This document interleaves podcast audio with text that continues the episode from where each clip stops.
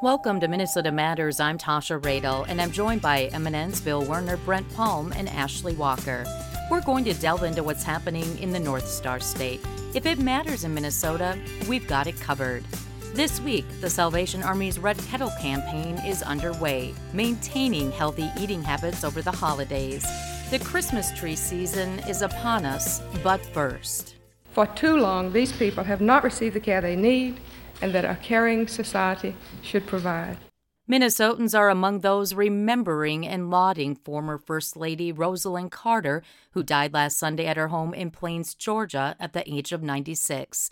She was a tireless advocate for human rights and is especially known for her work in mental health.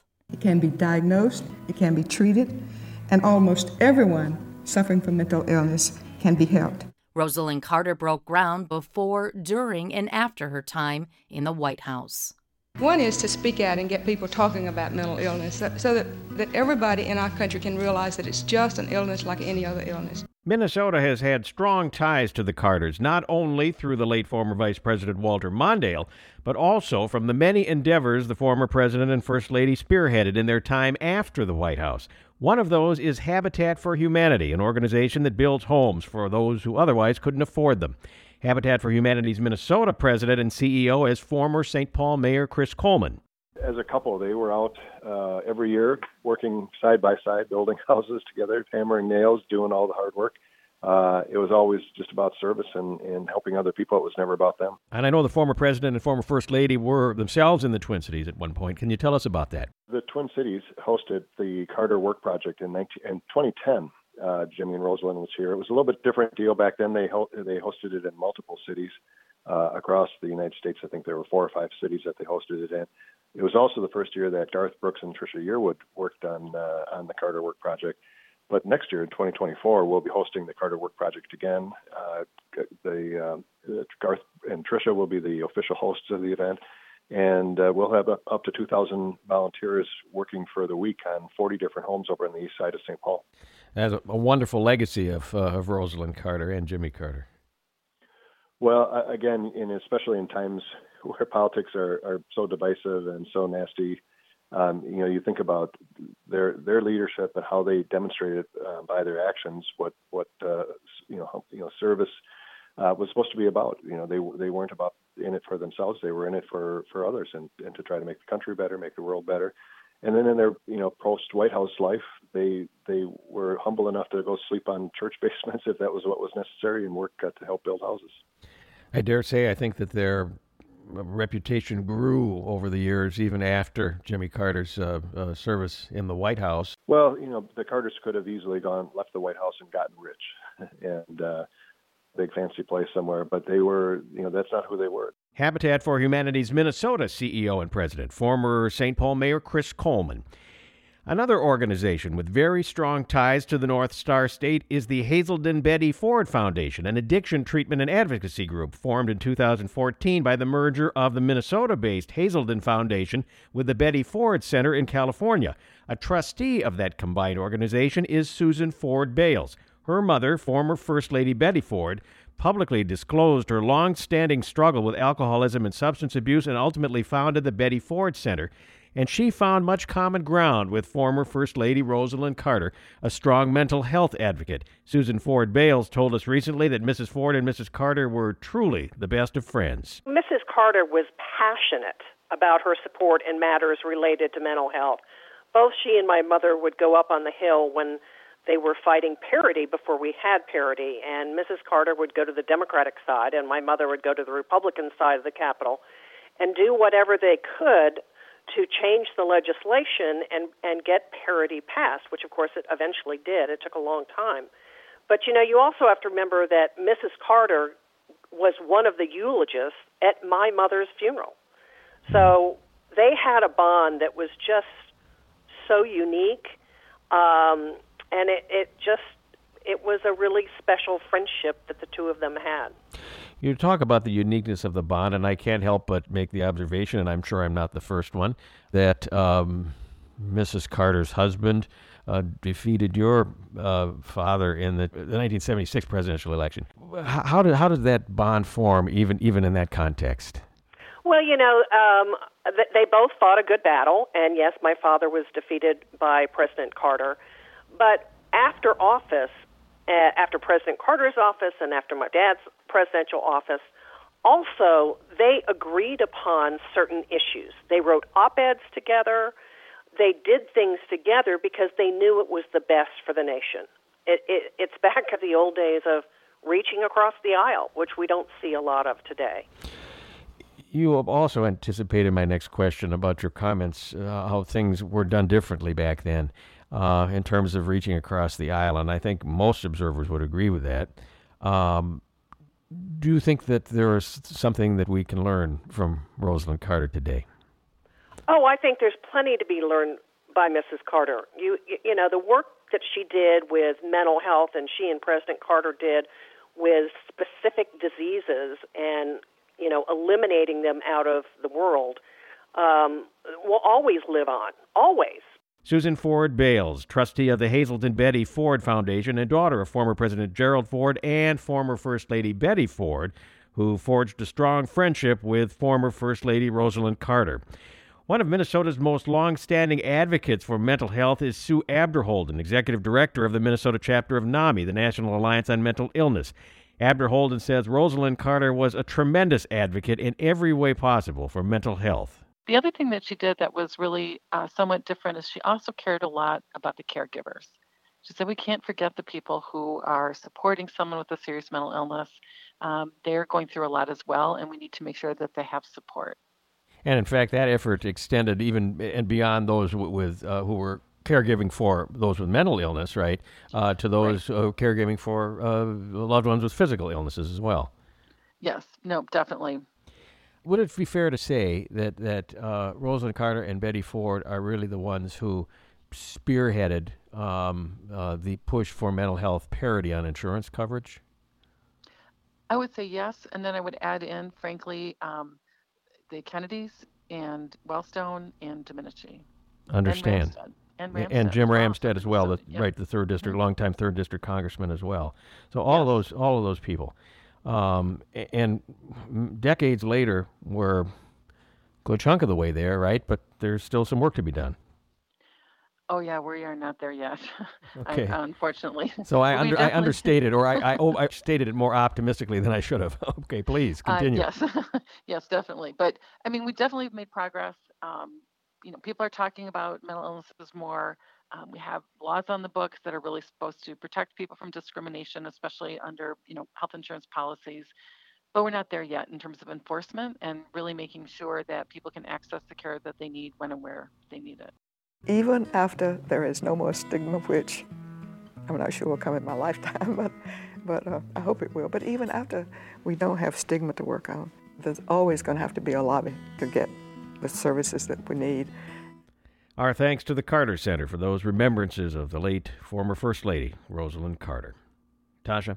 Thanks, Bill. More Minnesota Matters after this. Ask anyone with a D W I if it was worth it. They'll tell you it's no holiday. Impaired driving kills the holiday spirit. Drive sober. Drive smart. Extra enforcement now on Minnesota roads. A message from the Minnesota Department of Public Safety. Veterans, whatever you're going through, don't wait. Reach out. Find resources at v a dot gov slash reach. That's v a dot gov slash reach. Brought to you by the United States Department of Veterans Affairs and the Ad Council. Did you know that birthday parties help build confidence in kids? Yeah. Did you know that giving kids less sugar before bedtime helps them sleep better? Oh, totally. Did you know that friendly kids have more friends? Everybody knows that. Hey, guys, did you know that most people think they're using the right car seat for their kid, but they're not? I didn't know that. Parents who really know it all know for sure that their child is in the right car seat at the right age and size. Visit safercar dot gov slash the right seat to make sure your child is protected. Brought to you by the National Highway Traffic Safety Administration and the Ad Council. Welcome back to Minnesota Matters. I'm Tasha Radel. The Salvation Army's Red Kettle Campaign is kicking into high gear. Joining me today is Dan Furry with the Salvation Army of Minnesota. When we talk about the Red Kettle Campaign, I, I know that bell ringers are essential uh, to raising those funds. Uh, can you tell us a little bit about that? Absolutely, and that is a great question. Uh, first off, I will tell you that an unattended kettle raises no money. And so um, uh, that's why having a bell ringer is so critically important. And so we, we have great support from people all over the state of Minnesota who sign up to, to ring kettles. Um, but but people should also know that we have thousands of uh, shifts that go unfilled. And so um, for us to be able to help people in our communities that are in need, uh, we really do appreciate people who sign up to ring a red kettle.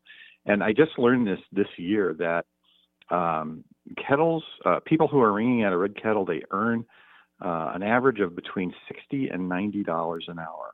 It's phenomenal. It's very, very important uh, what kettle, uh, what what the bell ringers at the kettles do. And, you know, let's talk about those donations. I know that this is a really major fundraiser for the Salvation Army. Is, is that fair to say? It is fair to say. Uh, the Christmas season, of course, is uh, the time of year where we get seventy percent of all our donations all year round. And the red kettles are a significant part of that. So, so absolutely, it is fair to say that the kettles are an important role, play an important role. Um, and, and again, it, it, it is money that is well spent. It goes to help people in need, whether that's food or shelter or emergency financial assistance. Um, and I think it's also important to point out that the money you put in a red kettle in your hometown, in your community, stays in that community. So it doesn't go off to some national uh, clearing center. It's money that goes right to the Salvation Army in your in your community. Uh, and I think uh, it's important that people know that. And, you know, I, I, I hate always asking this. I feel like I'm a broken record year after year, but it seems like uh, uh, Minnesotans uh, con- uh, continue to struggle, even, you know, coming out of the pandemic even further, you know, high inflation, food costs. It just seems like we can't. Some of us just can't catch a break, Dan. Are you seeing an increased use in your services or staying steady? Uh, you know, it's a, an interesting way of putting it. You could say in a way it's staying steady, but it's much, much higher than it was prior to the pandemic. We all thought that when the p- pandemic was over, things might return to a degree of normalcy. But that was right about the time when inflation hit. And so you know, the, the demand for services remains high because people can't afford to pay all their bills. I, I, I hate to think of a family who has to make a choice to, between buying food for their family or paying rent. And so, um, yeah, the, the need is great, and we uh, continue to encourage people to help. It's a little bit of a double-edged sword because, uh, you know, the last year and a half with inflation and the economy uh, being a little bit unstable, that also affects our donors. And so um, last year was a, a, a bit of a struggle uh, trying to meet our goal. Um, and so uh, a lot of that had to do with inflation uh, because, again, people people uh, do have their own expenses they have to deal with. And even people who um, Uh, say may have investments in the market. They're a little unsure when, when the market is is unsteady or declining. So uh, last year was a little bit of a struggle, and and so uh, we're just encouraging people, if they can, uh, to support their local Salvation Army and uh, know that they're helping people in their community that can't help themselves. Thanks again to my guest Dan Furry with the Minnesota Salvation Army. More Minnesota Matters after this. Welcome back to Minnesota Matters. I'm Tasha Radel. Holiday shopping kicks into high gear this week, and so does the Christmas tree season in Minnesota. On this Thanksgiving weekend show, M N N's Brent Palm talks with a farmer who grows trees in the state and helps promote the industry and its producers. John Krieger with the Krieger's Christmas Tree Farm in Lake Elmo, also uh, vice president of the Minnesota Christmas Tree Association. Uh, first off, John, I know this thing kind of kicks off Thanksgiving week. How excited are we for this season? Yeah, thanks, Brent, for having me. Uh, we're all very excited. We obviously uh, grow and anticipate for this time of the year, and so this is uh, definitely our, our go time. Typically, Thanksgiving weekend is our busiest weekend across the industry, but folks are coming out a little bit earlier each year and kind of kicked off during the pandemic time where people are anxious to, to get out of the house. So Well, let me ask you this. It hasn't yet, at least around here, begun to look like Christmas.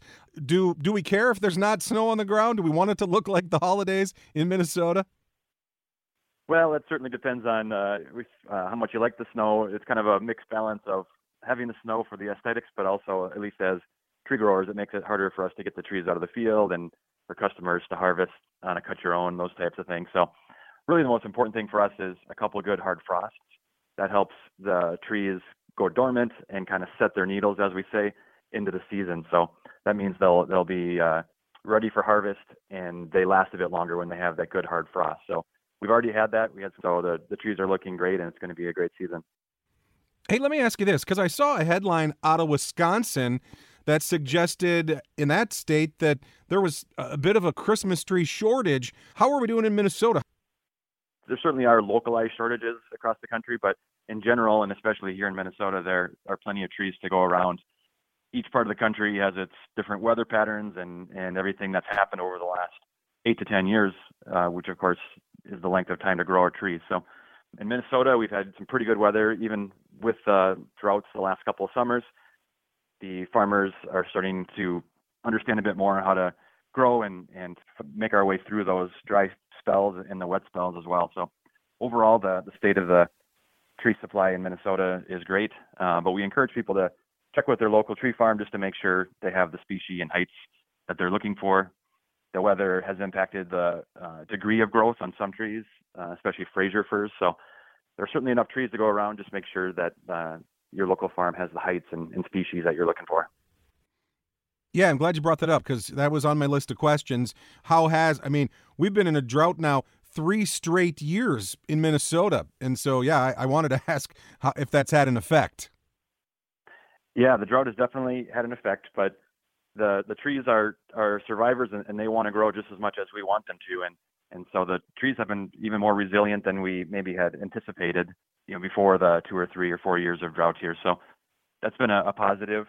We as farmers have changed the way we grow and manage the trees a bit, kind of experimenting with leaving extra grasses so the soil soil can stay shaded and cooled.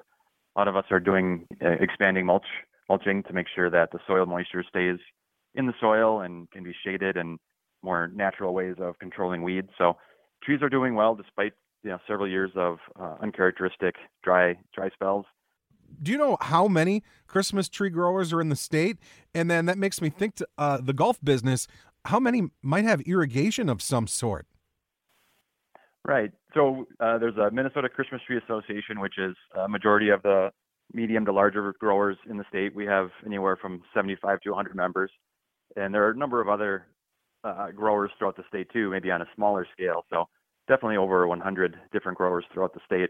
Some of them are retail um, operations, others are just wholesale or a combination thereof. So in terms of irrigation, certainly we've had to do more irrigation of, of the smaller tran- transplants and plantings. You know, the first year or two is the most critical, so they can set their roots and, and start to get further down into the soil. Hey, speaking of costs, any idea how much Christmas trees in Minnesota might cost this season compared to last year or previous holiday seasons? Yeah, the price of trees uh, has gone up a little bit, but certainly not out of the degree of, you know, some other products and services. You know, we have some inputs of fuel and other things that have gone up, but largely most of the costs are within each farm, and so we've been able to mitigate a lot of that.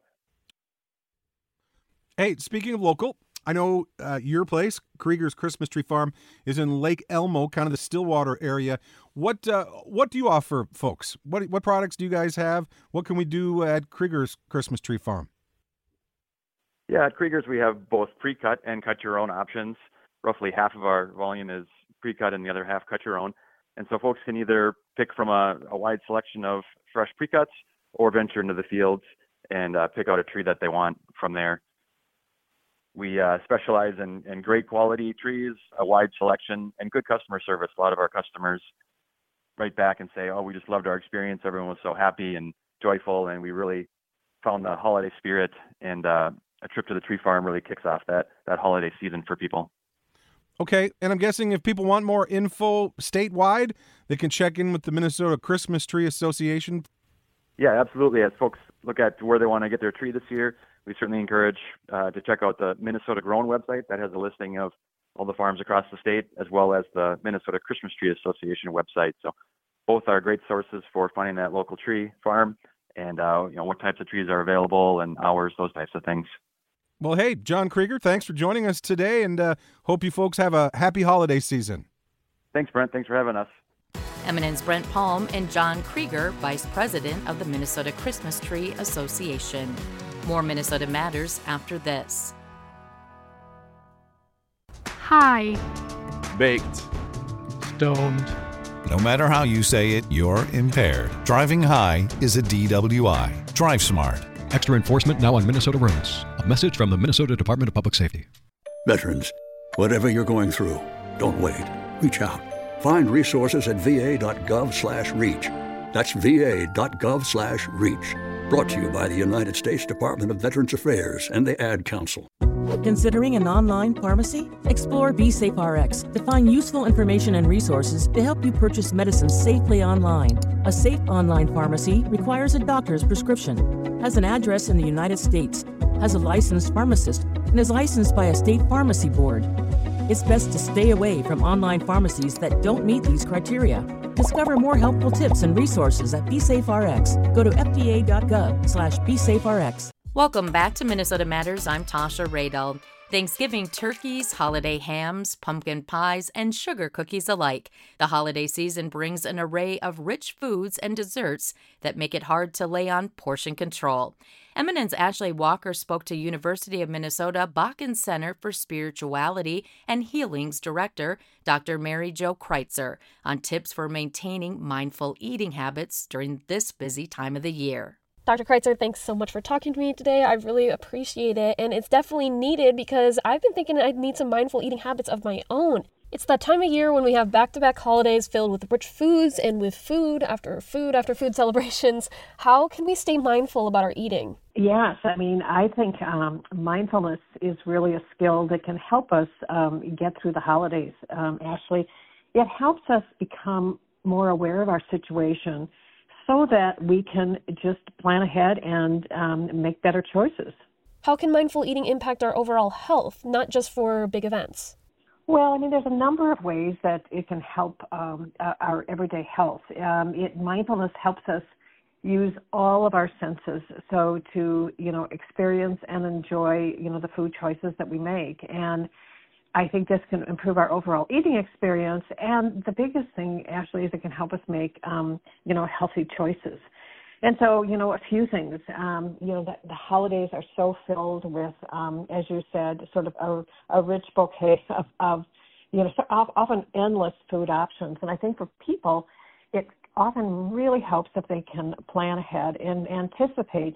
You know, if you're going to somebody's home for dinner, or you know what you're serving, or you're going to a buffet, and think about, um, you know, what um, you might m- might be served and what good choices would be for you um, to make. And so um, I think that's that's one thing that can be helpful. Another thing that mindfulness helps us with is to actually notice if we are really hungry. And that might seem almost like an odd thing to say, but a lot of our eating is fairly mindless. So food is in front of us, and we just consume. And what mindfulness helps us is to become more conscious and aware, to notice, like, am I actually feeling hungry, or am I about to eat because it's just in front of me, or because I'm bored, or because I'm anxious or stressed? Um, or sometimes it's just that, you know, meals are scheduled, and mindfulness helps us as we, you know, you know, sit down, you know, perhaps to eat, to think about, am I really hungry? Or again, am I just, you know, sort of sitting at the table because, you know, it's a scheduled meal time and, you know, food's being served. So, you know, those are just some examples how, you know, mindfulness can help. Mindfulness is helping us be in the present moment, notice what we are feeling, our physical sensations, as well as how we are feeling um, emotionally. So let's say, for example, you're at a holiday event and there's a spread of rich and lush food, and people are encouraging you to eat it and drink in excess because they are. What are the best ways, what are some tips to stay mindful while eating in these situations? Well, one of the things that you can do is actually think of the rich um, array of food that's in front of you. What would be the most satisfying? You know, what are you most, you know, you know, what do you, what, what do you feel like would be, you know, the best healthy choice? And and then think about portion control. And so, you know, you might look at things and decide, oh, I want to have a taste of potatoes and stuffing and the green bean casserole. And um, you can do that, but maybe just choose um, smaller amounts of food. Another thing that can really help, Ashley, is to eat slowly. And, you know, eat slowly, you know, you know, can mean chewing your food really, really well, putting down your fork um, between um, bites. Um, and, you know, it takes time for the messages in our stomach that we have had enough to eat to reach our brain. It's estimated that that, that actually can take about twenty minutes for that message to be sent to the brain. And so that's actually why um, a lot, um, often people overeat. Um, so, you know, they should really be eating till they're about eighty percent full, knowing that in about twenty minutes they will be full. In the realm of grocery shopping, how do you shop mindfully and not just grab what you want or, worse, what you're craving at the moment? Well, absolutely. I think that's such a good point, planning, um, you know, the trip to the grocery store. And so actually thinking about the meals that you're going to be preparing Um, and and making a list, um, so you you know sort of you know know what it is that you need, and you know um, often it's the periphery of the grocery store where you find the f- fresh fruits and fresh vegetables, and you know it, like in the middle of the grocery store where there's a lot of more highly processed food. Those are often aisles that are um, you know really good to um, you know to avoid. And one of the tips I sometimes think um, I give people, Ashley, around grocery shopping and, and stocking their pantry is think about having available um, food that helps, makes it easy to do the right thing, easy to do, you know, make the right choice.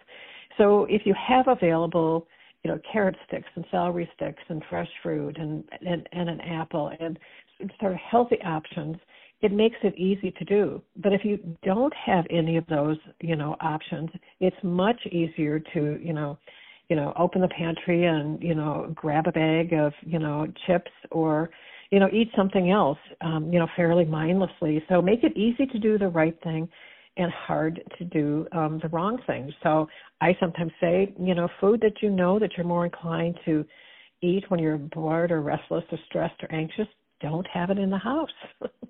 That can be, um, you know, a way to, you know, avoid, you know, having to fight those triggers. M N N's Ashley Walker and the U of M's Doctor Mary Jo Kreitzer.